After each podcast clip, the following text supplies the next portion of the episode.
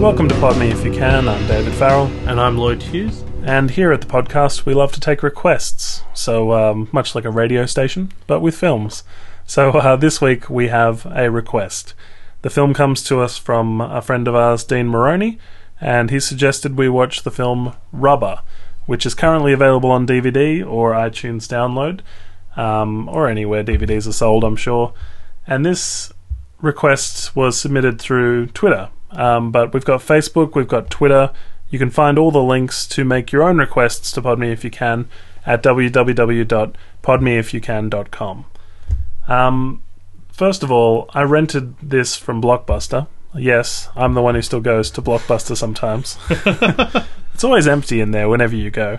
If you can be bothered leaving your house and having the experience. Anyway, um, this was in the comedy section which I found very interesting because this the plot of this film, as we will discuss, is about a tire, like a kind of tire that is on a car, and we will be talking about this and spoiling the film. So I should just say before we move on, I just forgot uh, right. that um, spoilers. Be aware if you haven't seen the film, we'll be spoiling the film. Check out the film before listening to the podcast if you can. If you don't care about this movie, keep listening. Yeah. That's all good. We're going to talk about it. A tire that is on a car. Well, it's in the middle of the desert at this point. It's a discarded. But it is a car tire. Yeah. It is a car tire. It's discarded. Uh, comes to life, starts rolling on down the the way, and then has like psychic powers and starts blowing people's heads off. Yeah, sort of like scanners where it, um they have this psionic energy and they, you know, almost shake a bit as if internal powers happening, and then whatever they're looking at explodes or focusing on. Yep, exactly. And uh, look, it's not a comedy, really. I think it's misfiled in Blockbuster. It's it's a horror movie, felt like a, I thought it was supposed to be in thriller or horror, sure, but um, yeah. but it is a funny movie. Like overall, I mean, it, it's a horror film, but It a funny tries- like Texas Chainsaw Massacre 2. do you think it's funny? I think it's funny. Yeah, You laughed out loud. I laughed out loud. Well, I didn't. I thought maybe this was funny in France, which is where it was made, uh, or um, by a French director. Sure. Maybe this is the kind of comedy which they like. yeah, it's got that quirky European thing. Yes, I thought it was It's strange. European, man. It's very strange and it's very surreal because one of the things about this film is that there is an audience of people who are watching the events that are unfolding. They're in the middle of the desert, they've got binoculars, they're watching this tire and from a distance and kind of watching it and referring to it as a movie. And they're also really hungry, they want more.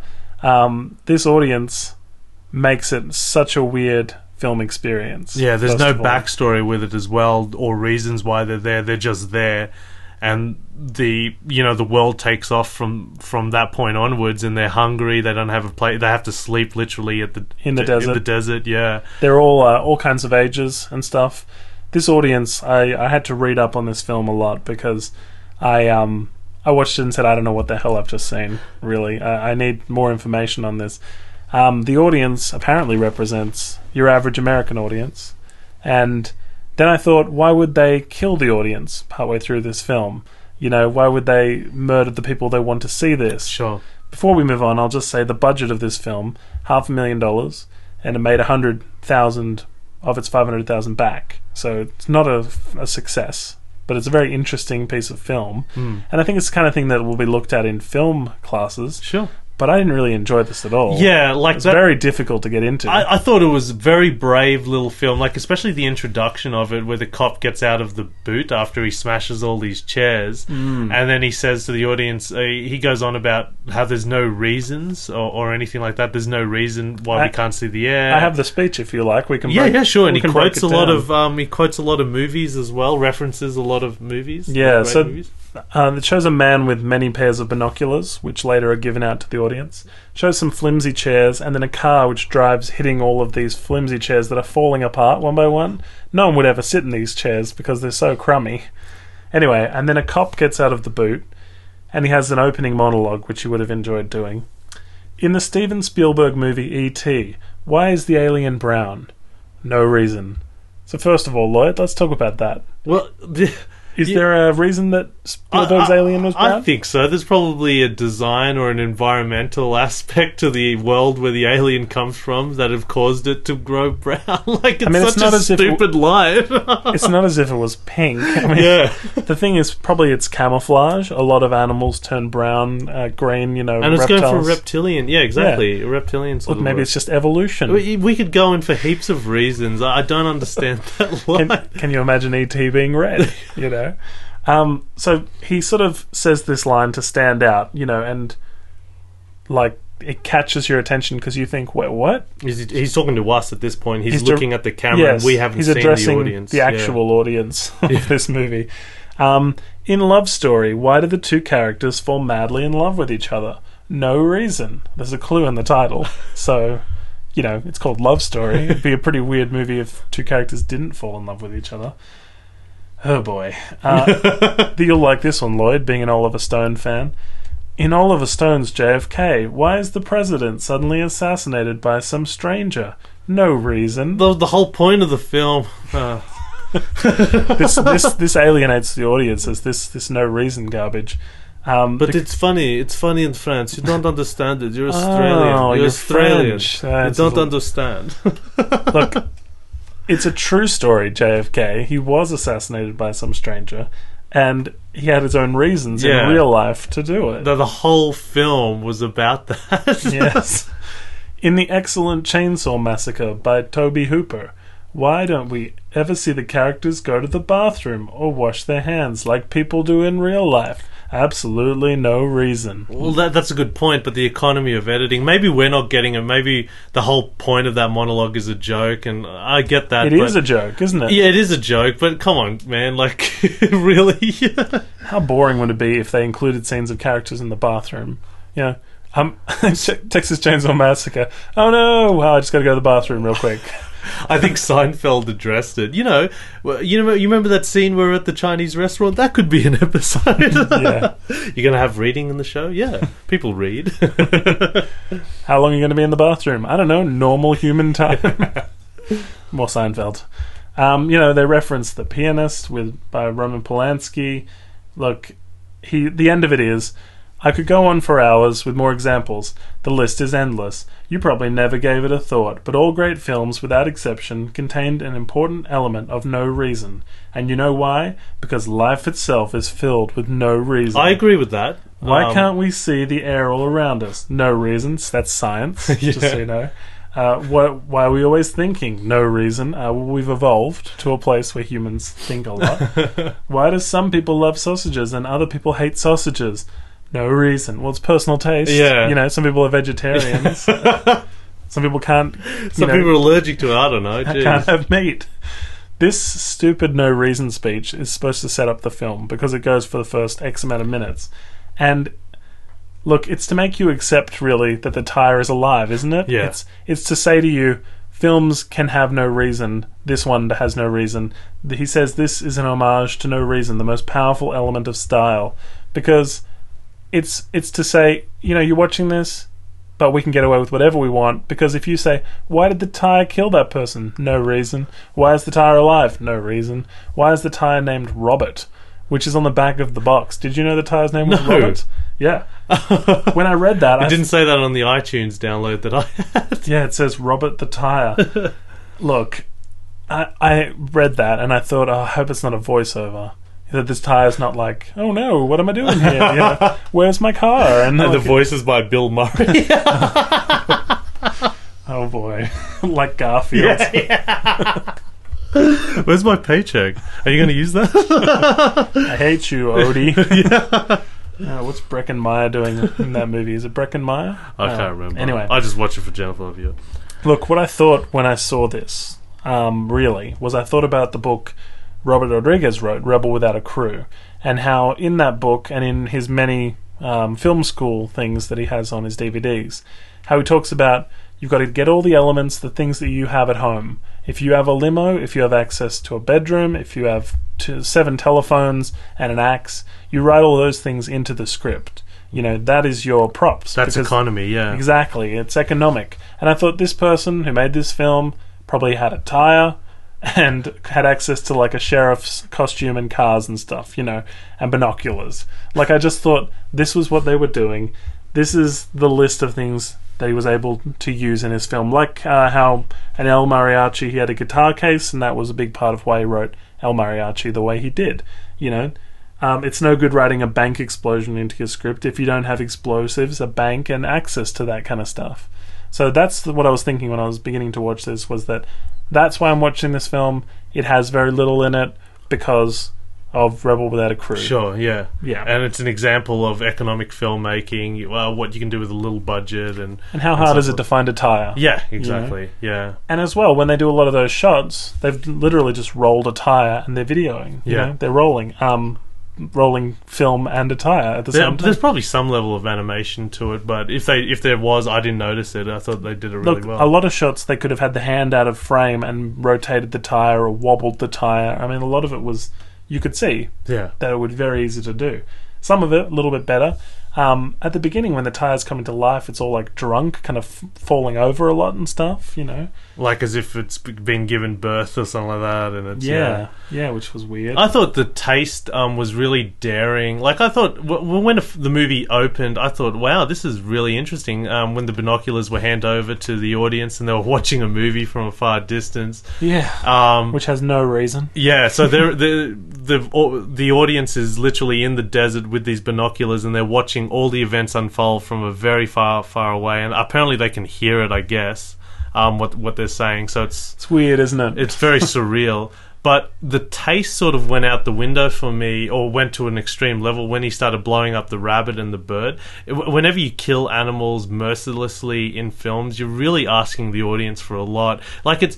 It's like when babies die on film. Exactly. People don't want to see it. People don't want to see that, and unless it's for a dramatic purpose, like the the horrific ending of Apocalypse Now, where you get the massacre of Colonel Kurtz and, of course, the killing of the buffalo. Yes, it's terrible that the uh, the carabao, the buffalo, is being um, cut apart by by those um, natives, but it's so you, you forget all that because the story has been so good up until that point. It's so well crafted, and there's a reason for it. With this one, they just it, it's just thrown in right away. They blow up a rabbit. They he blows up a bird using that psionic powers. And when I hit that point, I was like, yeah, okay, Hmm. you're going to be asking a lot. The um the powers and stuff when he uses the powers, the tire. I'll refer to it as as a him Yep. because it's named Robert. Robert, sure. which dumb. At, in, the, in the end of the credits too, it says starring Robert as the tire or something. Anyway, um, the the guy's picture on IMDb, the director, um, has him with the tire. Oh, okay, sort of sure. So he's obviously very proud of this. anyway, um, when he uses the powers, the Watchers approve. Though they're like, "Oh, it's like he's got telekinetic powers or something," you know, and they're they're into it. What I've read is that these Watchers are like an American audience, as I said. So they are attacking Hollywood in this movie. By the end of the film, all the tires and stuff are literally rolling towards the Hollywood sign, you know, because it's like an attack on Hollywood. And so the the Watchers approve when there's like that naked girl scene when she's um, having a shower, Sure. which is dumb because she leaves all the doors open. like- Yeah. and they can also see around corners and stuff with these binoculars. But anyway, um, look, there's explosions and violence and stuff, and they want more. When the whole audience is poisoned, it's a way of saying not everyone would make it through this kind of film. Like the majority of people, no. The hardcore old man in the chair kind of thing, he's the kind of person who they're aiming at with this. He's the one who's going to keep watching a film like this, a weird independent film. But then even he comes up and he's like, "No, that's dumb. I want more," and stuff like that, you know. And uh, yeah, look, people want what they want in films. These watchers. That's a good, yeah, yeah, that's sort of I've I've read. Um, that's pretty sure that's what this is about. sure. This is the kind of film that's an interesting litmus test. It's just like people are going to love it or hate it, and people are going to, you know, I think it's misjudged its audience because if this were just a cheesy film about a tire that was killing people, Yep. it could be a cult movie, Yeah. couldn't it? But it had to go that extra highbrow Yes. level, yeah. Which makes it really like uppity and I don't know, makes Yeah. you want to not like it. Yes, once you hit that arena or that level, you're really d- hitting an audience that's very intelligent, who's very crafty with films, and you know they're going to see this as a, you know, poor attempt at that. Yes. It's like an attack on Michael Bay movies, isn't it? You know, that sort of senseless explosions and constant motion and Yeah. action, and this is saying Hollywood makes that kind of garbage, and that the people who watch that should be killed, Sure. poisoned, and stuff. Yeah. Like it's it's probably very funny when you know the joke in France. You know, it's like ah, stupid Americans. I can't do a French The parts um, where I found really hilarious were the scene in. Um, I I think the sheriff was the be- had the best role. He had the best lines and everything like that. But the funny scenes was when he was in the car. Uh, oh, sorry, in the van, telling the French girl to read off the script, and he Yes. goes, "Oh, let me do it," and he starts reading off the script. That was Yes. great. And then um, finally, the head blows off on that dummy with that strapped with the dynamite, and the whole thing failed. And he goes, "Oh, come!" on. And the old guy's like telling, "Oh, come on! Like, uh, what are you going to do now? I'm just going to shoot it." So he grabs his shotgun and just shoots the tie, and he goes, "Yeah, there's the end of your movie." Mm. Yes. And so that should have been the end of the film right then and there. They That didn't. been interesting, Yeah, they didn't need to go with the tricycle and the whole wheels coming up. And the other issue I had with this film, it's too long. It's Mm. um, I think it's only 80 minutes, but 87, Eight- 78, 78. 78 minutes, and even that felt really long. Like it should have been a 60 minute TV, I don't know, Stephen King mysteries episode. like a Twilight Zone. Yeah, like a Twilight Zone, then a whole movie. Like that's so much to ask. But very creative, very clever, interesting film. Look, it, it's more of a short film that's been blown out into a Oh, feature. yeah. Like yeah, that's a very good point. Yeah. When I was watching it and not really sure what I was seeing, I was trying to decide whether or not those the watchers within the film, the audience. I can't decide at the time whether they're brilliant or like whether or not they feel like a team of voiceover people. And the is sloppy and lazy and spells everything out. But instead of giving the Ty a voiceover, which I was grateful for, they just had a whole group of people who were narrating the film for me. Yeah. So that was annoying to me, and I was like, I don't know whether or not this is something that is good. And I, I was, yeah, really fixated on them yeah. up until the point where they're killed. Yeah. Like, but can you imagine how nonsensical this film would be without any explanation? You know, and like maybe it would have been better to have the viewer decide for themselves. Like you have that no reason stuff. Then if you didn't have any of the watches, right? You're just watching this tire do all this stuff. Wouldn't that? I mean, I know the film was longer because it had all these Yeah. watchers and stuff. But if you didn't dumb it down for the audience and sort of say, "Oh, he's got telekinetic powers," you know, let the audience figure it out, kind of thing. I think it would have been one of those cult films you just mentioned. It would have been an exploitation cult film where a tie is just killing people, and it would have been even more funny. And there's that scene where that guy starts videoing, like, and there's Yeah. a piracy segue, and they start talking about how, oh, no, you can't video the movie, that's piracy. And he's like, oh, I was just going to show my wife. You know, it's like, like the camera would be able to film anything from Yeah. that distance, first of all. like, you'd just be filming a tire deep in the background, you Yeah. know, kind of thing. I don't know. I, I had a lot of kind of annoyance watching this film because it is the kind of film that's difficult. It's a hard pill to swallow, you know, and that's what they want, which is even more annoying. It's like they've made a film, obviously cheaply enough, Sure. that this could be written off Yeah. as, yeah. But it's a cheap 40 minutes, first of all. Nothing happening until, like, the rabbit and the bird even explode. Oh, it took 40 minutes to get To to, get that to point. that, Oh, yeah. right. I didn't Yeah. notice. Yeah, and, like, Because the sheriff delivers his monologue, or the whatever. The, sorry, the rabbit and the bird are 25 minutes. Yep. At 40 minutes, the man in the car's head explodes, which is like a real effect Sure. you know, sort of thing. So it's that's like half the film right there. Yeah. Something. So half a film, that's what they've made, and the rest of it they've rolled a tire around. And how does the guy in the wheelchair survive for like three days without food? Oh, doesn't make it. no reason. No reason. That's all they need to say, isn't it? yeah. That's what's frustrating is that there's no logic. No, we we've covered that. We can do what we want. You don't understand.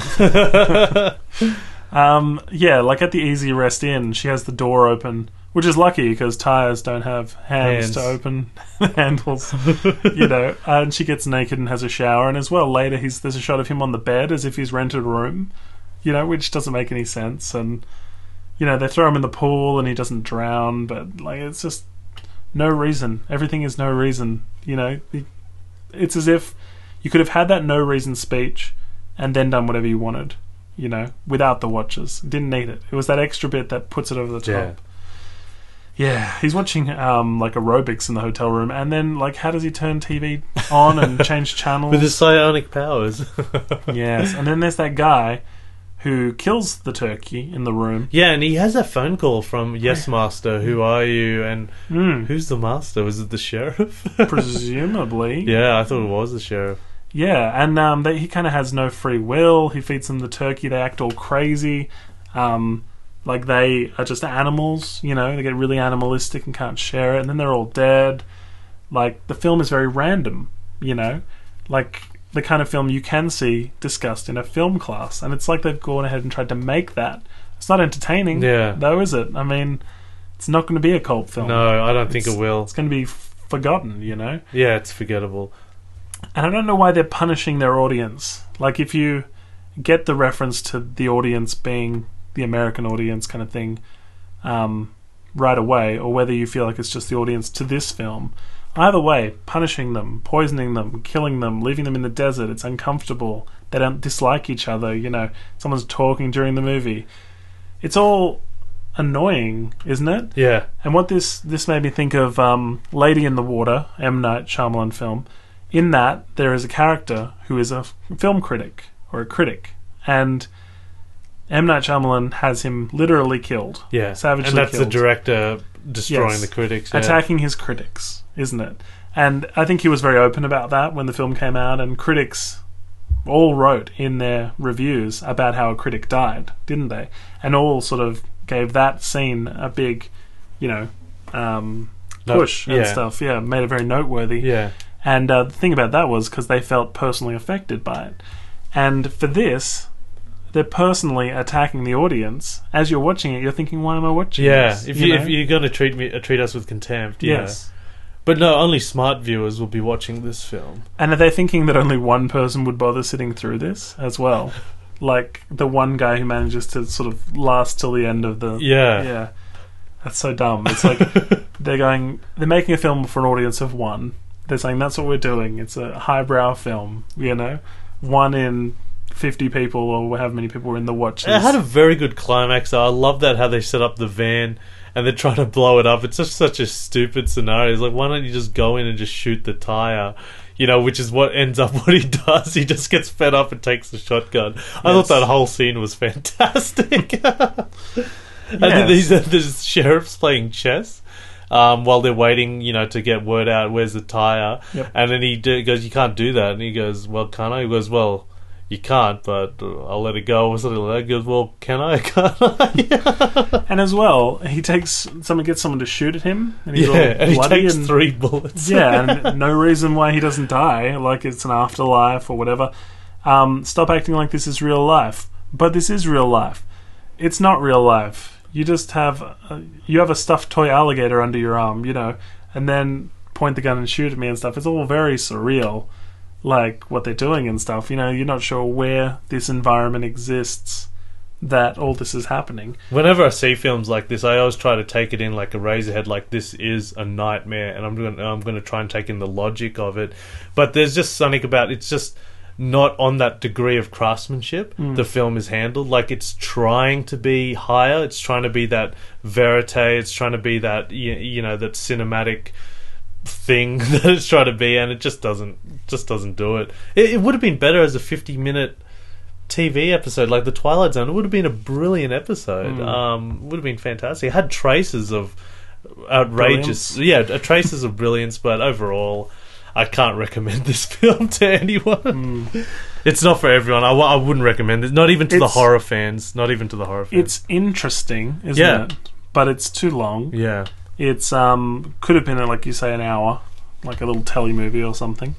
Um, and some parts are really painful to watch. Like there's the bit where he goes and reads from a script page with no emotion, and he goes, "Oh God, the kid was right. The killer was a tire," and you're like. Yeah, well, you're really dumbing it down for the audience. Yeah. And in a way, that's the point. They're saying American films are dumb and American audiences are dumb. And, like, when you have a scene like that where the sheriff guy goes, "Oh my god, the killer was a tire, the, kid was right," sort of thing. You know, there are dumb sequences that Yeah. are in Michael Bay type movies. You know, Sure. and uh, yeah, it's making jokes about that, which is fine. But the joke is like overplayed, and there's way too much of it. It- I hate to say it, but Scary Movie did a better job. Oh boy. Um when they're describing the kind of tire it is, it's pretty funny. They're like, you know, is it a worn tire? yeah, it's quite worn. What color is it? And he doesn't answer. Yeah. that was great. Yeah, which is like I guess where the comedy comes in. Yeah. but it's so weird and surreal. Anyway, um, it looks like it was part of a car once. You get that quick shot where the tire is sort of where it's a shot of a mirror and it's like a little flash through its life, which is weird because we had all those sort of. They even had a, a chance in the film to replay bits that had already happened in the Mm. film, you know, which is like. Do we really need that? Like, have we not been watching this film? You know, do we need a refresher? Like flashbacks. Sure. Well, how dumb was that tricycle part? It just went on forever. Where the tricycle's just going around. like, oh. And I didn't have the fast forward option. I watched this on my Apple TV. I'm like, oh, damn it. Gonna have to sit through this. Have you ever seen the film Fallen with Denzel Washington? yes. That's what this made me think of. is Yeah. It's a presence for those who haven't seen that film. These are some spoilers involved for Fallen. It's quite an old one. I think it's 1994 John or Goodman something. and Denzel Washington. yeah, and uh, as he's slowly dying, um, the devil sort of uh, Or the uh, demon. the whatever. demon, yeah, Azrael is it? Yep. Something like that. Azazel, Azazel, I think it is. Um, he uh, he leaves one host body and he goes into another one, so he can always sort of continue to jump from body to body. And if there was no body around, then he would sort of die, kind of thing. Um, and as he's dying, he uh, leaves the body And of- goes into a cat. and he goes into well first he goes into uh, Denzel Washington's character and Denzel Washington has been smoking this poison laced cigarette sort of thing and um, yeah I don't know this and then he dies, yeah. Yeah if I remember correctly Denzel Washington dies and he sort of mocks and laughs at this devil that he's going to kill it with himself kind of thing that there's no one else around and then as it leaves it goes into a cat like yeah, you which say. is stupid. so Um, it gets to continue for Fallen yeah, too. so it's um it, basically the demon is indestructible, Mm. and I don't like that in films when the opposition has like the the hero has absolutely no chance of stopping the enemy. I, I just find that really dumb. You watch ninety minutes and oh okay, I guess he can't stop it. Like Ghost of Mars fell into that where they're fighting a virus, and at the Mm. end, the virus in the end, you see it coming for the city after them holding out. It's just like what? Yeah. Yeah, when you're watching a film and people are underdogs, there must be a way for them to succeed. Otherwise, there's no point. You No, know, there's and no they can still for. fail, Yeah, but it has to be possible. exactly, Yes. exactly. well, how do you possibly kill a tire? Yeah, if you get near it, blows your head. that's why it should have ended when he grabs the tire. Goes, "Here's your ending," you know, and he throws the tie. Cut to black. Great. You But know. then how would we know it was about Hollywood if we didn't see all those tires? Oh, and that shirted guy who initially poisons the turkey eats the poison food himself, Yeah. which is dumb. You know, like you're This watching. food was meant for you. yeah, so silly. Like what an idiot kind of thing. and um, yeah, the girl mannequin with explosives on the back. You know, it was a weird plan sort of thing. Um, why don't you ice the tire? Do something. Your anything. stupid tire. Your stupid. That was great. then he starts. on, then me. he starts reading the Mm. lines. That's so ridiculous. I thought that was fantastic. yes, but that reincarnation stuff that was that was part of the Yeah. problem, wasn't it? Oh. When I saw that, I'm like, oh, end, please. And even the last guy, the guy in the wheelchair, the final viewer doesn't even get to survive. Yeah. You know, sort of silly. And then the tricycle as well. What was weird about it was that it woke up mo- multiple tires on the way, so it was sort of like it's not even one entity anymore; it's multiple entities, setting up for some kind of sequel. Which know? I'll never watch. Uh, it'll never be made based on based on it losing all of its money. You know, sort of silly. And um, one person on IMDb, I wish I'd written down their handle because it was very funny. I thought what they wrote, which was the title for the sequel. They thought "Rubber Two, Rub Harder," which uh, which I was like, yeah, that's great, and uh, I made a mental note of it. But again, I, I don't know your handle, but well done. This Props got so you. much buzz apparently at the Cannes Film Festival. The some film festival got heaps and heaps of buzz. And Mark Kermode said, "Yeah, I went to the theater, going, yeah, that was great. That was a great little film." And then he watched it again back on legally. He goes, "Oh, I don't know what I was thinking." Mm. I, I ju- just thought it was a, you know, it was all um, hype, but there was actually no substance to it at all. None. And the problem is as well, the tire doesn't do any real tricks. It explodes, heads over and over, which Yep. becomes dull. You're bored of it. You're Yeah. like, wonder what the tire's going to do. Oh, it exploded its head. Oh, that guy's head just exploded. Oh, it exploded. You know, like you just it's repetition. You just know what it's going to Yeah. do because it's got one trick. Sure. Yeah, and it's not a surprise at all that this film polarizes its audiences, Yeah. is it? I mean, yeah. And last last thing I want to say about this is, um, I recently saw The People versus George Lucas, Yep. which was one of the films we were looking forward to a few podcasts back. Sure. Um, the filmmaker of this film can now never make a Hollywood film because he's labeled Hollywood as the enemy in this film, right? If he goes and sells out and makes a Hollywood movie, he will be basically going against the point of this film, and this film will be completely negated, and he'll be like, yeah, uh, against polarizing against himself. In 1988, this is mentioned in the George Lucas People vs. George Lucas film documentary, uh, which is very good, and this isn't a spoiler. But George Lucas in 1988 said, In the future, it will become even easier for old negatives to become lost and be replaced by new, altered negatives. This would be a great loss to our society. Our cultural history must not allowed, be allowed to be rewritten. And then, of course, he altered the original Star Wars trilogy, which angered fans. You know, he went back and fixed scenes, fixed effects, and things that he couldn't afford at the time. And this was a massive uproar amongst the fans. And so now, as I said, he's selling out the director of Rubber for the same reason. He can't go back on his beliefs like that because people will then hate him because he's contradicting himself. Sure. You know, George Lucas went back and changed all the Star Wars trilogy, the original trilogy, and put in characters and things that, you know, wreck it for everybody. Like one of the famous ones was the Han did Han shoot first kind of thing. You know, when Han shoots first, Yeah, that was terrible. yeah, it's it's like part of his character. It's part of who he is. Yeah. you know. And when Greedo shoots first and misses against the wall, like from a meter away, and then Han shoots in defense of being attacked, completely changes the scene. Doesn't Changes the character completely. exactly. So, like, to take that quote, he has cultural history of Star Wars has been rewritten by himself, obviously, and some would argue, and that's the point of this documentary, that you know, does George Lucas own Star Wars, or does uh, the people like is it now out there property of the people? Public domain thing? sort of public thing, yeah. domain, exactly. And um, yeah, I, I look at the director of Rubber now, and I think his follow-up projects are going to have to be these weird, stupid films like this, and we're never going to see him become a really great director because I mean, this is if you look at this like a horror film.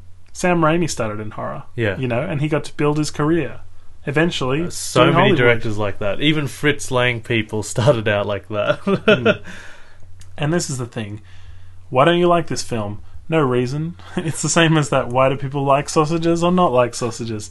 You're either going to like this film or you're not. There'll be no reason. Yeah. there? One way or another. yeah. Which, yeah. I'm glad we both uh, don't like this. No, we don't like it. I sort of thought, and we've, uh, in the past, the film that we've trashed the most is Warhorse. Yeah. Every now and then we talk about how much we didn't like Warhorse on this podcast. And you can go back and listen to the original Warhorse podcast and find out all the stuff we hated about it. I thought when I watched this, this would become the film that we hated more than Warhorse. Sure, no.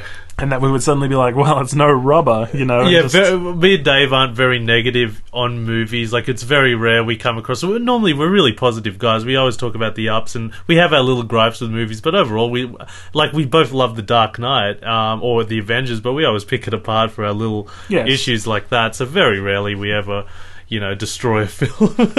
yeah, which Warhorse we could very. and we're both filmmakers. You know, we both made films, so we understand how difficult it is to make a movie. so, Absolutely, yeah. and, and often you think it's just amazing that this has been done, Yes. and like it's an achievement in itself. Every time somebody makes a film, it's an achievement to complete the film and to a high standard. I mean, I see Rubber as technically very well done, Sure. right? It's just that the substance is garbage. Yeah, exactly.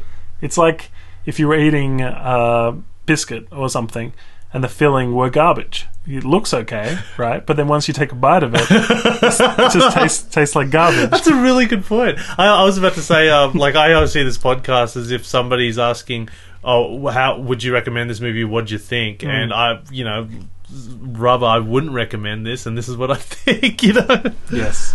And it's good that you mention uh, recommendations because that brings us to our segment, which uh, we have an intro for.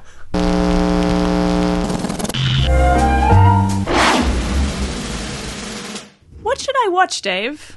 as you heard, uh, we have a brand new segment on the podcast, which we're attaching to the end of uh, our episodes, where we, you know, discuss a film and then, you know, just a little bit of extra stuff.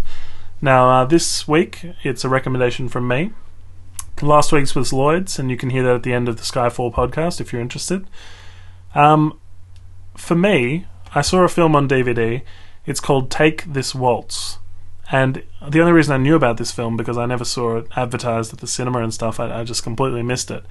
Um, it was uh, on a trailer for another movie I was watching um, on DVD, and I thought, oh, that looks interesting. Michelle Williams uh, is in a relationship with Seth Rogen. They've been in a relationship for several years. They're kind of at that point where it's kind of a bit boring, maybe. Um, he is actually making a cookbook about chicken, right? And uh, within the the context of the film, she's like, "We're always eating chicken," and he's like, "Yeah," because they're making a cook. He's making a cookbook about chicken. She's a bit sick of always having chicken. She feels like her life is a bit rep- repetitive. You know, this is a really interesting little script, and she meets this guy played by Luke Kirby, and suddenly she is contemplating whether or not to start something with him, and it becomes this love triangle. But for a long time in the film, which I'm not going to spoil. Um, for a long time in the film, uh, Seth Rogen's completely oblivious to this. She's sort of met him independently of him, of uh, Seth Rogen, and um, his character, and sort of started this friendship that could easily evolve into something new. And this is kind of like when a woman, um, or a man, I suppose, won't finish the last relationship they're in until they have a grip on the next relationship, kind of thing. And she's got this moment in the film where she's holding on to both, let's say, vines, and uh, she can let go of either one she wants, kind of thing. She has the choice of these two two guys. What's great about this film, Take This Waltz, on DVD, is that um, you can take anybody's side. The film is done in such a way that from each perspective, you can see somebody going, She's terrible because she did this, or I sympathize with her because of this. And this, and you know, each character is so well developed that when you watch this, you don't know which way you're going to go, Wow. and even afterwards, That's very hard to do. yeah, this is the kind of film that I imagine when couples watch. They come out of the cinema or they finish watching it together, and then both of them have completely different opinions, and you find out what kind of person you're with Wow. Yeah. because of it. Yeah, and that you can hate specific characters or like specific characters. There's enough in there that you draw your own conclusions, really. And I think it's just a really well done piece. It's from Sarah Polley. I think that's how you pronounce it. Polly or Polly, P O L L E Y. She was actually an actress, and she was in the new newest Dawn of the Dead, the Zack Snyder one, among other things. She's moved into directing, and I think she's doing a really good job. Um, so, Take This Waltz is um, the film that I'm recommending. Um, you guys check out, and if you have any recommendations for us, of course, um, as I said at the beginning of this podcast, you can find us on www.podmeifyoucan.com. Links to us on Twitter, our Facebook, become a fan, rate us in iTunes, all that sort of stuff. Um, or if you don't feel like it, wait till you hear a podcast you do like, and then go ahead and, and do that. But we're always looking for recommendations from you guys.